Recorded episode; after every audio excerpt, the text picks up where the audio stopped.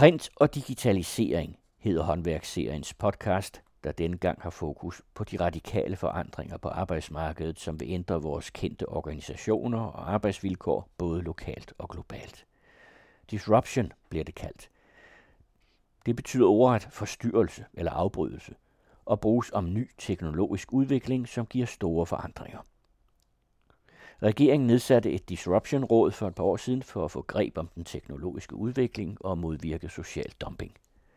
Hvorvidt det lykkes for Disruption-rådet at komme med gode anbefalinger, skal vi ikke beskæftige os med her, men vi giver ordet til to engagerede aktører, direktør Erik Thyrmer fra Thyrmer Tools og professor Torgild Klemmensen fra Institut for Digitalisering på CBS. Så jeg tror på, at hvis vi tager de her teknologier til os, herunder 3D-print, kunstig intelligens, så bliver vi et af de største produktionslande per indbygger. Det sjove er jo, at Danmark er den største importør af kinesiske varer i forhold til indbyggertallet i verden.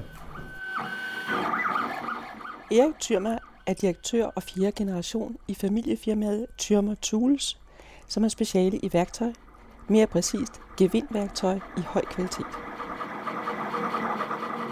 Hvordan arbejder flere mennesker sammen om sådan nogle robotter? Det er det, man kan kalde, fagforeningen vil nok kalde det en faggrænseproblematik.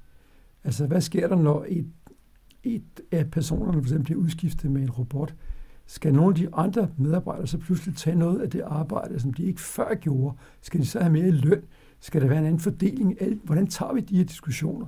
Og det mener jeg jo, at vi skal finde nogle måder, hvorpå at øh, medarbejderne, at det bliver en naturlig del, når man indfører ny teknologi, at medarbejderne er med til at diskutere sådan nogle ting. Torgild Klemmensen, professor og Ph.D. i psykologi på Institut for Digitalisering, Copenhagen Business School. Ham vender vi tilbage til. Først skal vi på besøg hos Tyrmer Tools i Nordsjælland. Virksomheden blev solgt og rykket til Kina i 1990'erne, men i 2013 købte Erik Tyrmer firmaet tilbage, og i 2014 blev der taget patent på det første 3D-printede værktøj. I april 2018 flyttede Tyrmer Tools væk fra fabriksgrunden i Hvidovre og helt ud på marken syd for Gilleleje i Nordsjælland. Jorden tilhører godset Sofienlund, der blev tilbagekøbt af Eriks far, Bjørn Rosenvinge Tyrmer, i 1980'erne. Således har Tyrmer Tools i dag administration og kontor i det, som engang var godsets jagthytte. Her møder historiske og nutidige trofæer hinanden. Væggene prydes af gamle familieportrætter. Omkring det enorme ildsted hænger fortidens jagttrofæer, hjortegevier i alle størrelser. Men kaminhylde og vindueskarme har eksempler på nutidens 3D-printede genstande i plastik og titanium. Det her det er en moderne gevindtap. Øh, den er lavet titanium, den er 3D-printet. Og øh, sådan vi laver dem lige nu, det er, at vi 3D-printer dem, og så sker, laver vi skæret på dem bagefter. Det tager 20 minutter. Så der vil normalt være 12 processer og 14 dages arbejde i at lave sådan en her. Nu kan vi lave den hen over en nat. Så, ja, så der er jo folk fra hele verden, og vi giver dem egentlig lov til præcis det, de har lyst til. Det, eneste, det eneste krav fra vores side, det er, at vi deler alt det, vi lærer. Og, øh, og det synes de også er inspirerende. Jeg har meget koldt. Ja, der er friske ude på lageret. Er det et lager, eller er det et produktionshal? Det er Tyrmers øh, centrallager. Og øh, der er 14-15 millioner produkter her. Normalt fyldte vi næsten 3.000 kvadratmeter, nu fylder vi 1.500 kvadratmeter. Du kan se, at vi går i højden, har meget, meget højt. Mm-hmm. Så øh, her samler vi varerne fra, jeg vil lige vil sige hele verden, men, men i hvert fald fra de 7 til otte lande, vi øh, producerer i. Og øh, vi har fundet ud af, at øh, der er så meget tilvirkning, at vi har måttet, øh, faktisk øh, bliver vi nødt til at bruge det her område nu og bygge en lille produktion op. Det er som Melvidas, han er fra Litauen og har været hos os i seks år. Han er vores lagerchef, og han, øh, han er mekanisk dygtig. Og derfor, så, ligesom alle andre ting, så tillader vi, at man kan prøve sig selv af på alt muligt. Og han har altså vist sig, at når det gælder specialværktøjer at tappe, så er han bare ekstraordinært dygtig til at lave dem. Og nu øh, sætter han en speciel tab op, der skal slibes om til noget, der hedder en spids mellem og en bund. Det vil sige, det er halvfabrikata, det vil sige, den er formentlig lavet i Polen, lige den der, men nu efterbehandler Melvidas den.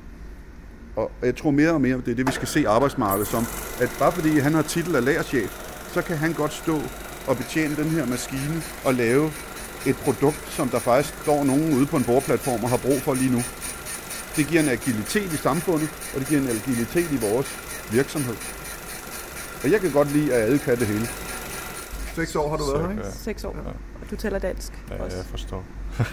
Nej, jeg taler Det er, fint dansk. men det Ja. er lidt svært at udtale. Du er specialist i, uh, i hvad? Øh, Normalt jeg er svejser, ja, men jeg kender alting, mekaniske ting og de andre ting. Men titel er lagerchef. Ja, nu er jeg lærerchef. Så hvad er det, du laver lige nu? Ja, Jeg laver tap fra bundtap til spidstap. Det er for specielt sæt.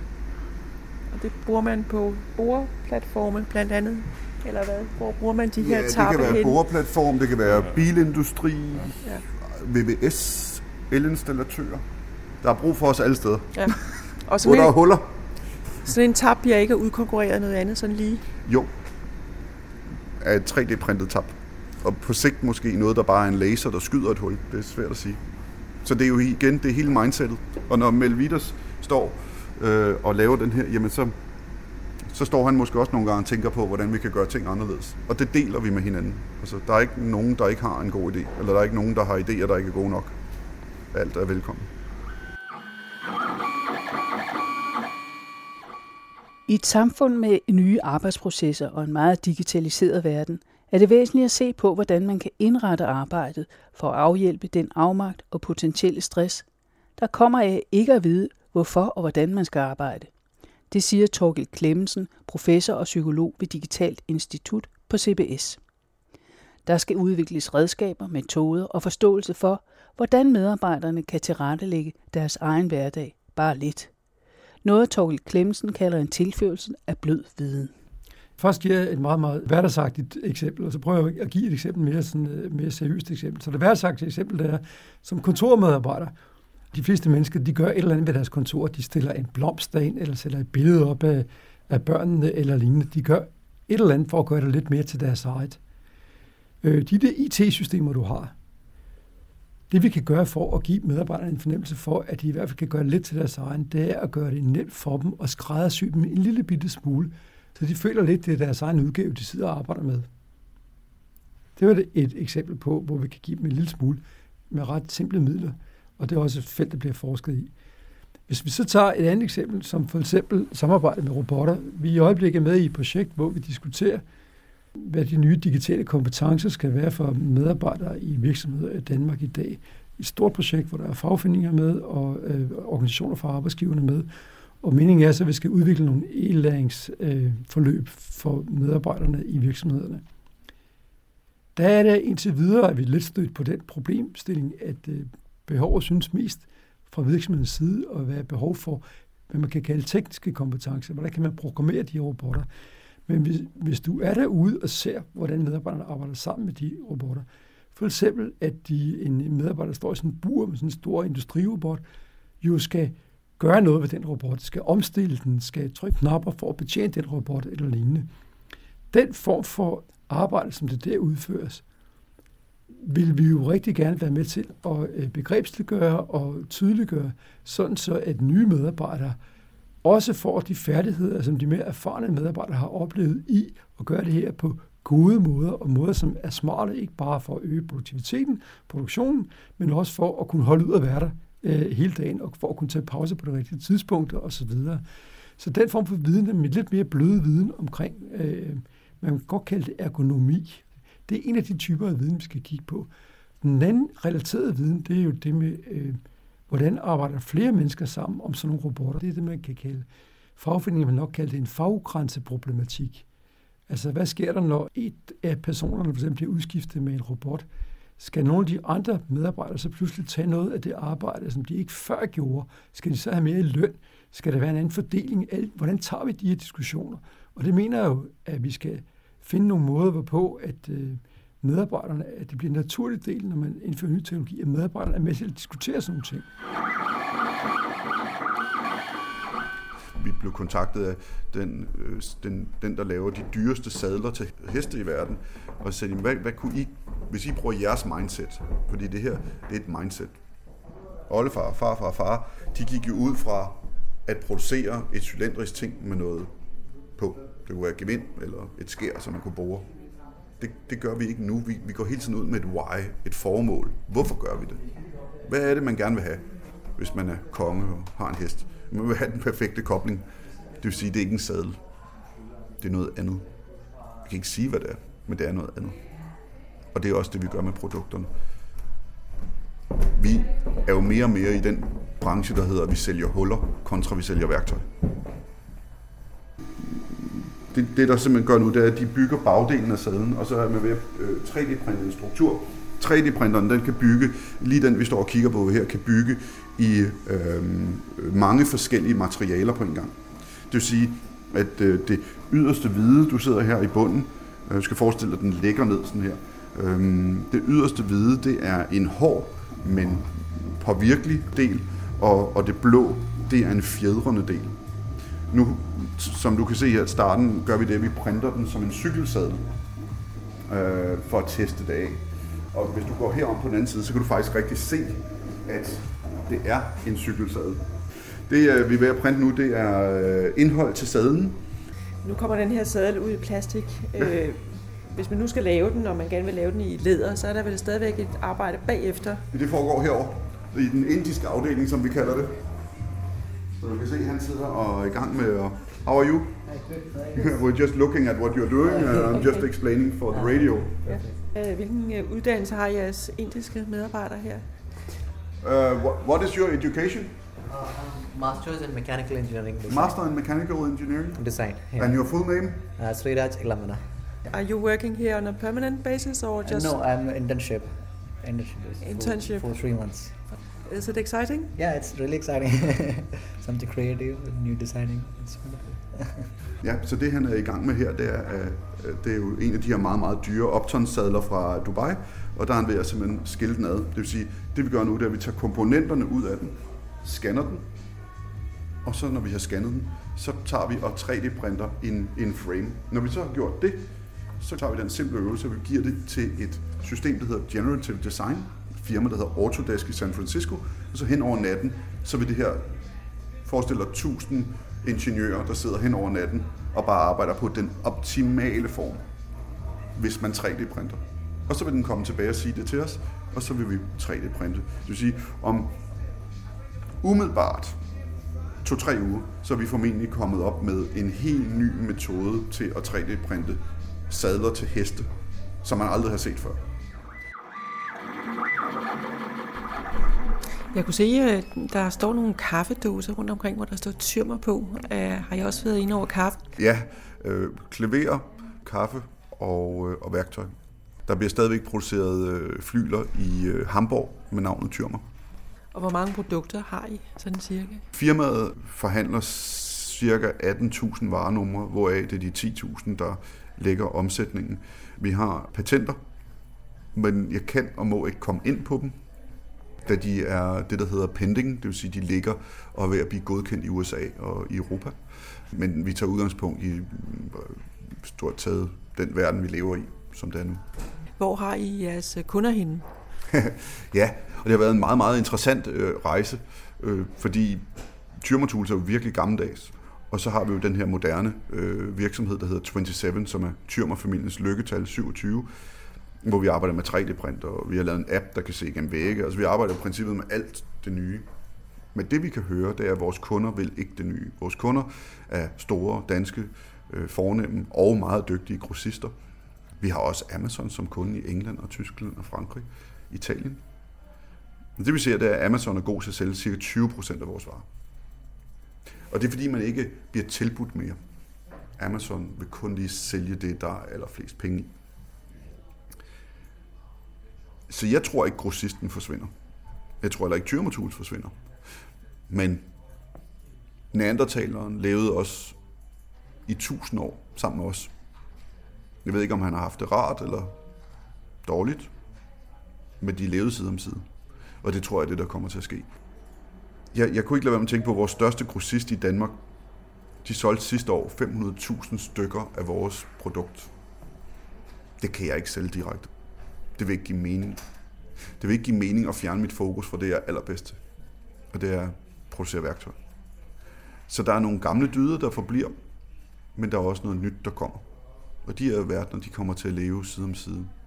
Hvorfor vi har gjort det med Tyrmatools er jo i drømmen om, at en 120 år gammel virksomhed har en mulighed for at blive 50 eller 100 år ældre. Erik Thyrma er gift med Ingeborg Rosenvinge, der er forskningsleder i Tømmer Tools. Under navnet 27 eller 27 har de etableret et firma med speciale i innovativ teknologi og 3D-printet værktøj. Engagementet er stort og ambitionerne høje. Der er et tæt samarbejde med Dansk Teknologisk Institut, og Tømmer Tools har fra 2017 haft en forskningsbevilling på 1,6 millioner euro fra EU's innovationsfond Eurostar og en norsk fond. Sammen med to norske partnere, maskinfirmaet Tronrud og forskningsinstituttet Sintef, handler det om at være på forkant og udvikle nyt skærende værktøj i 3D-print. Vores drøm med 3D-print er ret simpel. Vi tror på, at vi er på vej ind i en verden, hvor at produktion har mulighed for, hvis man ønsker det, at blive lokal. På amerikansk siger man localized sustainable production on demand, eller lokal øh, grøn omstillelig produktion, hvor du skal bruge det, når du skal bruge det. Inden 2027, så kommer cirka 10 plus procent af al produktion i verden til at være 3D-printet. Når den bliver 3D-printet, så bliver den også lokal. Når den bliver lokal og 3D-printet, så slås vi ikke længere på timelønninger, som vi gør i dag øh, på almindelig øh, produktion. Se, da min far, min farfar og min oldefar producerede, så tog de en klump jern, om du vil, og så fjernede de materialet, og så endte de op med et produkt. Lidt ligesom en billedhugger vil gøre. Hvor i dag, der producerer vi præcis det, vi skal ved at 3D-printe. Det vil sige, vi lægger kun det materiale der, hvor det skal bruges. Så vi bruger cirka kun 10% af det materialeforbrug, man normalt vil have. Man slår også heller ikke på en, en timepris, fordi der er meget, meget lidt arbejde, menneskeligt arbejde forbundet med det. Det kan også være en udfordring, kan man så sige. Men er der stadigvæk jern involveret i produkterne? Ja, øh, det er jo også en sjov ting. Ikke? Altså min, min oldefar havde et materiale at gøre brug af, når han producerede. Min far i, i hans tid, da han ejede virksomheden, havde to materialer. Jeg har, jeg har 284 materialer at printe fra, hvoraf øh, mange af dem vokser næsten eksponentielt. Ikke helt, men næsten. Øhm, fordi vi er på vej faktisk til at måske få printere inden for 10 år, som egentlig bare tager udgangspunkt i grundstofferne, så du kombinerer på uendelig vis. Men vores foretrukne materiale, det er titanium. Der er mange, der siger, at det er jo frygteligt dyrt. Det er det også, men vi bruger meget lidt af det, fordi vi bruger kun 10 procent. Og så er det også et materiale, der er 98 procent genanvendeligt. Og derfor synes vi også, det er interessant. Så jeg, jeg ser værktøjer, industrielle værktøjer i fremtiden, der har pant. Så folk får, lov at får lyst til at aflevere det. Når vi taler om muligheden for at være en del af den arbejdsproces, man skal lave, når man er, arbejder i det teknologiske arbejdsmiljø, skal man så være særlig kreativ selv? Får man ikke bare at vide, hvad man skal gøre? Jamen, jeg, jeg tænker faktisk, at man, at man nok skal være kreativ, og man også skal trænes systematisk i at være mere kreativ. Fordi hele den her øh, debat, der har været nu i årvis omkring designtænkning som en væsentlig kompetence i den digitale verden, den består jo i høj grad i, for mig at se i fire meget enkle ting. Det ene det er, at du skal kunne sige, hvad er din målgruppe, hvem er det, du signer for. Det næste det er, at du skal kunne åbne en problemstilling op, det der hedder divergent tænkning. Du skal kunne få nye idéer. Det tredje det er, at du skal kunne gå den modsatte vej og ligesom tænke, lukke din problemstilling igen, komme op med en prototype. Og det fjerde det er, at du skal evaluere den her løsning, du så prototype, du kommer op med. Og den form for træning i de her øh, fire forskellige ting, tror jeg, at rigtig mange, også maskinarbejderen i fremstillingen, skal faktisk blive trænet systematisk i at kunne det her. Det stiller nogle krav til øh, uddannelsen om, at man er i stand til at levere noget uddannelse, øh, som måske er meget tættere på den hverdag, hvor du arbejder, og det er måske der, at øh, vi med, ved hjælp af online øh, moduler og interaktioner måske kan levere øh, små stumper af viden, som kan øh, gå ind der, hvor medarbejderen har brug for det, sådan så medarbejderen får en god idé. Måske så kan gå online og se en video. Hvordan er det lige, man kan bruge skitseredskaber til at skitsere med en god idé? Hvordan kan jeg bruge en video til at, og, og, som en skitseredskab? Eller hvis øh, medarbejderen øh, så gerne vil afprøve sin idé, hvad vil det egentlig lige sige at lave en prototype? Hvad, hvad, hvad er det vigtigste, jeg tænke på, når jeg gerne vil lave en prototype? Kig på en video i tre minutter om at lave prototyper, måske svare på nogle spørgsmål, sådan så du lige får lidt hjælp til at komme videre i det, du er i gang med i forhold til din kreativitet, og ligesom komme op med en løsning på et konkret problem i din hverdag. Men, men er der stadigvæk en, en produktion ude i Kina lige nu? Mm. Ja, det kommer også til at være en del år. Hvis man virkelig vil lave en forandring, så bliver man nødt til også at forstå, hvordan verden hænger sammen. Og der er altså noget, der hedder petrodollaren, for at tage det som eksempel. Øh, det vil sige, stort taget al økonomi i hele verden, den er ophængt på olie. Men jeg synes, det er interessant at tænke på. Jeg, talte med olieministeren i øh, Dubai, og som han sagde meget sjov, øh, men altså, stenalderen, den sluttede ikke fordi man løb tør for sten. Så han er klar over, at vi kommer til at have masser af olie tilbage, når vi holder op med at bruge den som det ene. Som, som det andet, skulle man udfase olie, så kigger man måske på 50 år fra nu, fordi vi vil simpelthen stå i en situation, hvor hele verden vil gå konkurs. Det kan du stille om i forhold til at have produktion i Kina. Hvordan er det at have produktion i Kina? Jamen, vi har jo skabt et, et fantastisk samfund i Danmark, som, som er ved at, at, at passe på. Men en øh, maskinarbejder i Danmark får 35.000 om måneden, plus to ugers øh, efteruddannelse betaler virksomheden, og så noget pension. I Tjekkiet, der betaler vi for samme service, der betaler vi omkring 7.500, altså 1000, rundt regnet 1000 euro om måneden. I øh, Italien, hvor vi lige har startet op, faktisk tæt på Komosøen, så der er endda meget, meget pænt, øh, der giver vi omkring 14.000 om måneden for en skilled worker. Det her det er jo altså mennesker, der arbejder hårdt, men også rare liv. Altså, de drikker gode øl og kører i fine biler. Øhm, men i de andre lande, der har de nogle lidt andre, hvor vi jo alt, vi kigger altid på, hvad, det, hvad kan vi gøre ved topskatten i Danmark. Det kigger man ikke så meget på i de andre lande, hvor de har gang i deres produktion.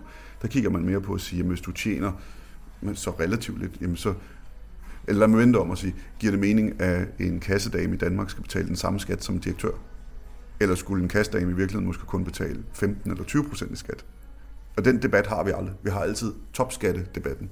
Vi har så i Kina, der har vi en løn, der hedder omkring 4.500 om måneden. Så det vil sige, det her det er jo altså de samme jobs, der bliver udført. Men de koster meget forskellig pris. Så derfor vil det være forkert at tro, at man ikke kommer til at producere i Kina. Det jeg tror, kineserne er ved at blive gode til, det er meget høj kvalitetsproduktion, som er noget nyt for dem. For eksempel, min glastelefon er lavet i Kina. Det apparat, du interviewer med, er sandsynligvis lavet i Kina, og det er begge to rigtig fine produkter. Det ser ud som om, at det vil give mening at flytte produktion tættere og tættere på, fordi det er en øvelse, vi bliver nødt til at lære i forbindelse med, at vi kommer til 3D-printe, og 3D-print vil naturligt blive lokalt. Det vil, det vil på ingen måde give mening at 3D-printe noget, og så flytte det fra Kina til Danmark. Men der er også noget ubehageligt i at tænke på, at man producerer noget, som for eksempel det vi gør, det forurener meget, og producerer biler og værktøj og den slags. At man flytter mange, mange tons hvert år. Det vil sige, sandsynligvis er jernet kommet fra Afrika, så bliver det flyttet til Kina, så bliver det produceret, så bliver det flyttet til Danmark, og så bliver det måske lavet i en relativt, forhåbentlig ikke hos Tyrmatools, men hos andre, måske en inferiør kvalitet, der gør, at man bare hurtigt smider det ud. Det giver et rigtig dårligt klimaregnskab. Men, men det vil så sige, altså i øjeblikket, der producerer I i Kina og i øh, Italien og i Tjekkiet. Ja. Mere og mere i Italien og Tjekkiet. Er der nogle forskellige, er der en arbejdsdeling, kan man sige, så er der nogle bestemte ting, der foregår i Kina, noget i Tjekkiet og noget i Italien? Ja, altså vil sige som udgangspunkt, så meget seriearbejde, det giver mening i Kina. Men jeg, jeg ser også, at, at, at der er så lidt efterhånden forskel på prisen i Kina og Europa, at, at vi vil jo se en, en udfasning i Kina. Den sker bare ikke med et. Det er langsomt. Men jeg kunne da godt tænke mig nogle gange med hurtigere. Hvis vi så tager helt konkret nogle af de arbejdsområder, man kunne tro øh, ville have gavn af teknologiseringen, den faglærte arbejder, men også den, der er uuddannet. Vil han have en bedre fremtid, når vi indfører mere teknologi? Jeg ser en meget stor risiko for lavt uddannet eller ingen uddannelse, at øh, deres løn vil være så lav, eller den vil blive presset så langt ned, Så arbejdsgiverne og hvem der i øvrigt investerer, har, ser ingen interesse i at automatisere eller give stille kunstig intelligens eller robotter til rådighed for dem, fordi deres løn er så billig, så det er billigere at sætte dem til at udføre arbejde. Et simpelt eksempel, som mange vil kende fra hverdagen, det er dem, der kører øh, ud med, med pakker. Spørgsmålet er, hvorfor har de ikke hjælpemidler til at bringe pakkerne op ad trapperne? Det er jo fordi, det er for dyrt. Der lader man gøre det i stedet for. For højtuddannede er der formentlig langt lysere øh, fremtidsudsigter med hensyn til at få assistancer af AI med kunstig intelligens og robotter, fordi at det vil så kunne frigøre de højtuddannedes øh, arbejdskraft til at udvikle deres arbejdsområde på andre måder. Så de vil formentlig få, få hjælp af automatisering af robotter og, og kunstig intelligens. Det, der selvfølgelig er spændende, det er for mange faggrupper, det er selvfølgelig, øh, hvor, hvilken vej går udviklingen. Går den i retning af det, jeg sagde før med lavt lønnet, sådan så det bliver dem, der ikke bliver hjulpet med nye, nye teknologier, eller går det i retning mod at få den her nye verden, hvor man får mere indhold i arbejde, og så i øvrigt bliver støttet og hjulpet af forskellige former for automatisering. Det gælder jo helt ind i akademikerverdenen. Man snakker jo om Excel-arbejde, at nyuddannede akademikere og hele taget akademikere, meget akademisk arbejde, faktisk er blevet ensidigt gentaget arbejde. Og hele problematikken omkring, hvad det er, der er ensidigt gentaget arbejde, er jo også flyttet ind i den digitale verden, så man kan sige, at at sidde og øh, hele dagen og lave og klikke med musen og gennemføre nogle arbejdsprocesser, som egentlig er ret rutinepræget. Er det automatiseret, eller er det ikke automatiseret, eller er det bare digitaliseret øh, lavlønsarbejde? Det er en åben diskussion, vil jeg mene. Så man kunne stille spørgsmålstegn ved, hvor højt uddannet man skulle være for det? Præcist. Hvor højt uddannet skal man være for det? Behøver man overhovedet en øh, uddannelse, fordi kunstig intelligens kan jo hjælpe dig med øh, de områder, du ikke kan finde ud af. Der, jeg mener ikke, at man skal ikke være teknologideterminist. Man skal ikke så være sådan en, der tror, at teknologien vil påvirke alting i en bestemt retning. Det er os, der bestemmer. Det kan godt være, at teknologien er noget, vi skal tage hensyn til og medtænke. Men det er os, der er i førersædet, og det tror jeg er voldsomt stærkt på, at det vi er i stand til, og er stor tiltro til, at øh, vi kan tage de dialoger og tage de diskurser, også ved at tænke globalt, altså også som mennesker i jorden rundt kan tage de her øh, diskussioner. Så det er jo ikke bare en lokal diskussion i øh, Europa eller i USA, det er jo en diskussion, der bliver taget rundt omkring i verden, og som bør tages i forhold til, at man, øh, så man sikrer en eller anden form for retfærdig fordeling af de her nye goder, så man også kan forstå de her teknologier som. Og hvor mange tusind mennesker taler vi om derude? Som arbejder med det, vi gør, eller? Ja, som arbejder på jeres... Øh... Vi, vi tror, der er omkring, øh, totalt set er der omkring 70 mennesker involveret med at producere tyrmerprodukter. Ikke mere end 70? Nej. Er der øh, robotter involveret i den produktion derude? Ja, for søren. Altså en, en, et, et sjovt eksempel er, at da min far drev virksomheden, der var der 210 ansatte. Da min oldefar drev den, var der 2.000 ansatte. Jeg, øh, vi var på forsiden af børsen sidste år, hvor der stod, Tyrmer robotiserer deres fabrik. Og så gik jeg stolt ind og viste den til min far, og så kom han et par dage efter med børsen fra 1972, hvor der stod, Tyrmer robotiserer deres fabrik. Og fuldstændig samme avis, øh, bare lige for skudt af 30 år. Fordi udviklingen teknologisk set jo vil være en kampplads for forskellige menneskelige interesser fremover. Altså i 70'erne, der havde man meget tydelig forskel på, på arbejdsgiver og arbejdstagere, og den er, forskel er måske mere kompliceret i dag, fordi der også er den her globaliseringsaspekt, hvor øh, arbejdstagere eller medarbejdere jo også konkurrerer med medarbejdere i andre lande.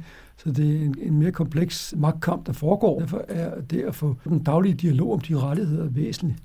Udover det mener jeg også rent psykologisk, at det er væsentligt for os som mennesker, at vi bliver i stand til at gøre det meningsfuldt og interagere med de her teknologier, vi har i vores hverdag.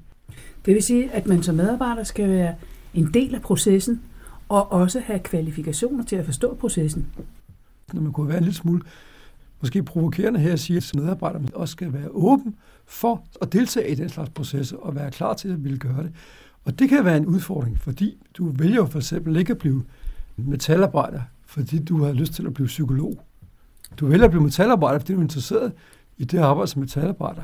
Så hvis det pludselig bliver krav om de her mere bløde kvalifikationer, hvor du skal tale sammen om, hvordan det er, du arbejder, og, og om du er tilfreds med det osv., hvordan håndterer vi så det? Så måske en af de krav, som kan være lidt udfordrende i forhold til en digitalisering udvikling, det er selvfølgelig helt oplagt, at alle os mere bløde uddannede personer. Vi skal lære noget mere om programmering og lære noget hårdt. Men rent faktisk tror jeg, at den helt store udfordring ligger hos dem, som har de tekniske kvalifikationer allerede, at åbne op for, at de bliver nødt til at, at kvalificere sig selv lidt mere på de bløde områder. Er det noget, som I i projektet oplever, at fagforeningerne også er med i? Altså min umiddelbare indtryk fra de samtaler, jeg har haft med fagforeningsrepræsentanter osv., det er, at øh, fagforeningen er meget opmærksom på faggrænseproblematikken og løn- og arbejdsforhold.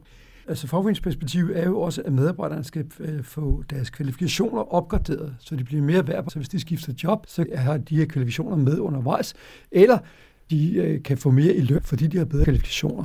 Så det åbne spørgsmål her er jo, hvordan dokumenterer vi de mere bløde kvalifikationer? Det er forholdsvis simpelt at sige, at du har taget et kursus i at programmere den og den type øh, robot, men hvordan kan vi dokumentere, at de har taget et kursus i for eksempel at diskutere faggrænser eller kigge på økonomi? Det bliver vi nødt til at, at få sat formel på og få værdigjort på en bedre og mere tydelig måde. Inden vi startede her, så snakkede vi lige om det der begreb, der kunne hedde, mennesket er en del af maskinen. Der vil være nogen, der siger, jamen jeg er altså håndværker, jeg er metalarbejder. Hvad er det, du snakker om? Altså, du er metalarbejder, og du er håndværker, eller du er automekaniker for eksempel, og vi er jo alle sammen klar over, at vores job det forandres og udvides med nye funktioner i øjeblikket, og der er jo rigtig meget, der tyder på, at øh, øh, især for højtuddannede, at maskiner kan gå hen og overtage de mere rutineprægede aktiviteter af dit arbejde, og dermed skal du så lave noget andet end det. Du skal lave de ting, der er lidt mindre rutinepræget, lidt anderledes, og måske meget dem, som har noget at gøre med andre mennesker. Og derfor bliver der større behov for, at du er opmærksom på, hvem du er som menneske, og hvordan du kommunikerer med andre mennesker, og hvordan du samarbejder med andre mennesker, og hvordan du tænker og føler. Et konkret eksempel er for eksempel, det er min fagtobranchen med, at øh, du nu kan, når du som kunde kommer ned og får din bil øh, til syn, så får du lige tilsendt en video, som øh, mekanikeren har taget ned under vognen, øh, så mens han taler om, hvad han, han går og ser, og så kan du som kunde samme se, hvad det er, mekanikeren har set, og hvad det er, han eller hun synes, at det skal laves eller ikke laves på din bil. Den form for kommunikation og salgsarbejde, som øh, mekanikere foretager der, det er jo klart en blød kvalifikation, som øh, man sagtens kan forestille sig øh, kommer ind mange flere steder. Og brugen af det digitale redskab, videoen, til at formidle den her fagtekniske mekanikerviden, er jo også en ny viden. Så det er jo for eksempel noget af det, og nu springer jeg tilbage igen til vores robotter i industrifremstillingen.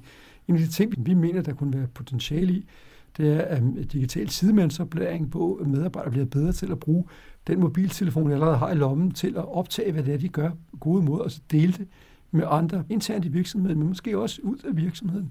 Så hele tiden brugen af digitale redskaber til at dokumentere og formidle med i hverdagen, bliver måske en af de ting, som giver nye arbejdsfunktioner for mange medarbejdere.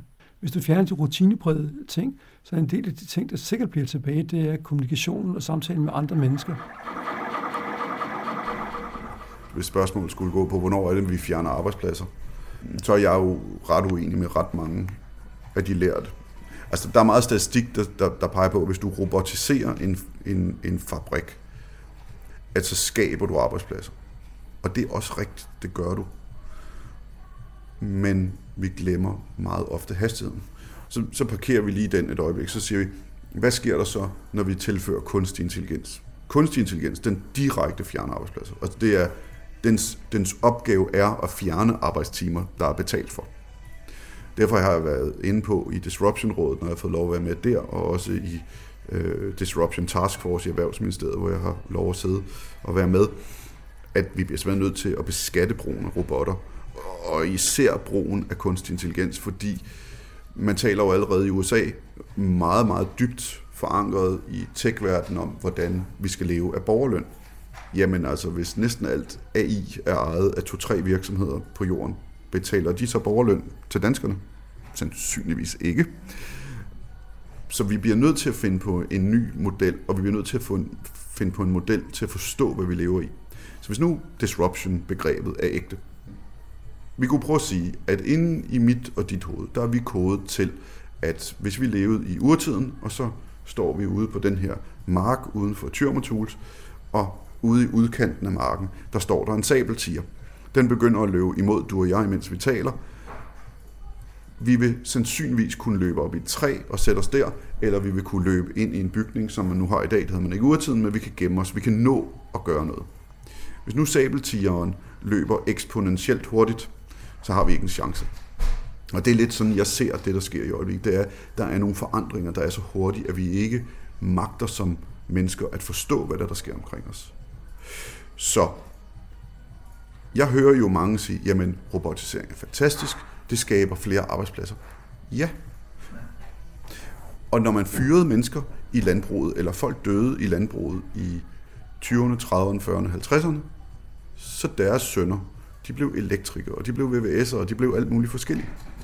Men der var generationer til det.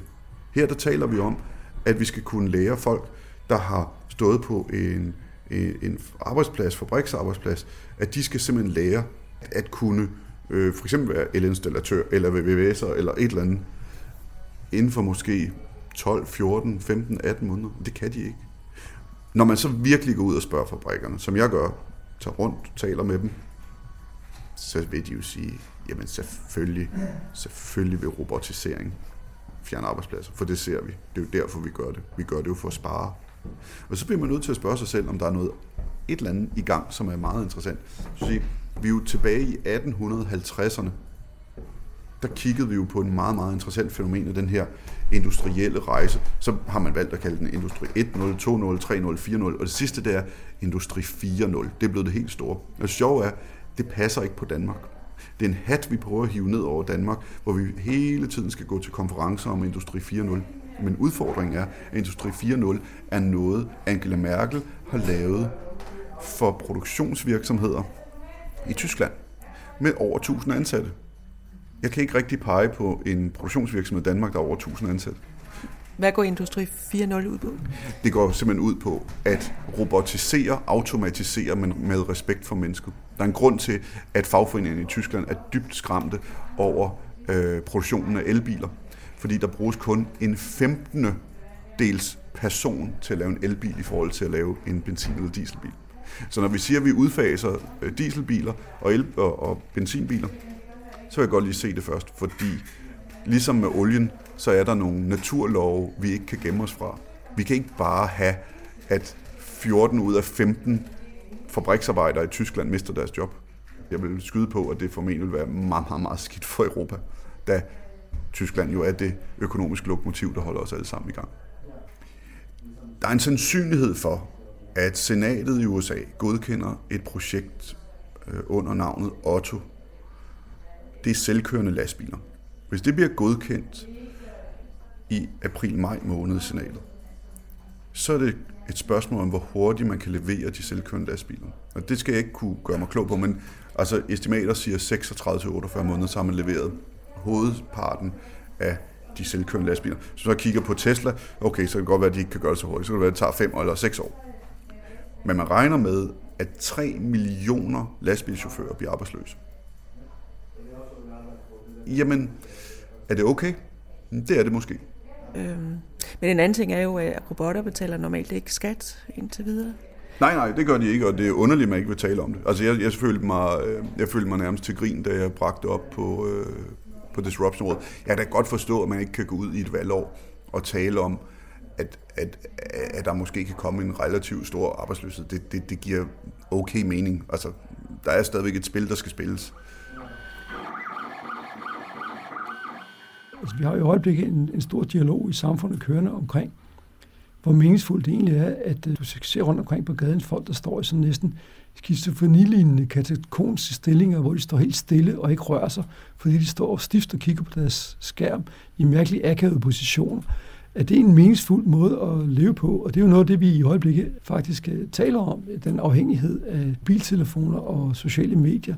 Og den form for diskurser vil der jo formentlig opstå, hver gang vi får en dominerende ny teknologi, os i hjemmet og i vores øh, liv i øvrigt.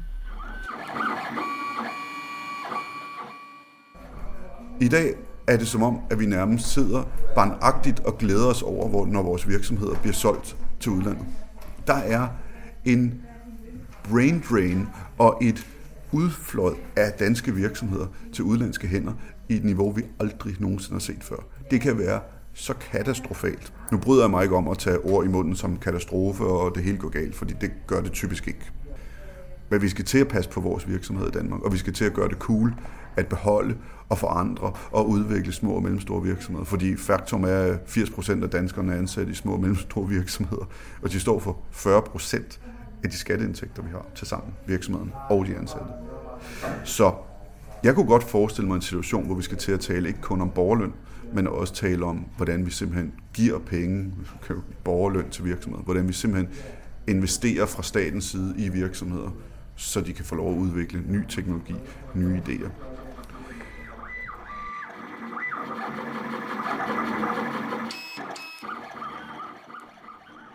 Du hørte direktør Erik Thyrmer fra Thyrmer Tools og professor Torgild Klemmensen fra Institut for Digitalisering, Copenhagen Business School. Anne Eggen og Christina Grossmann Due havde tilrettelagt.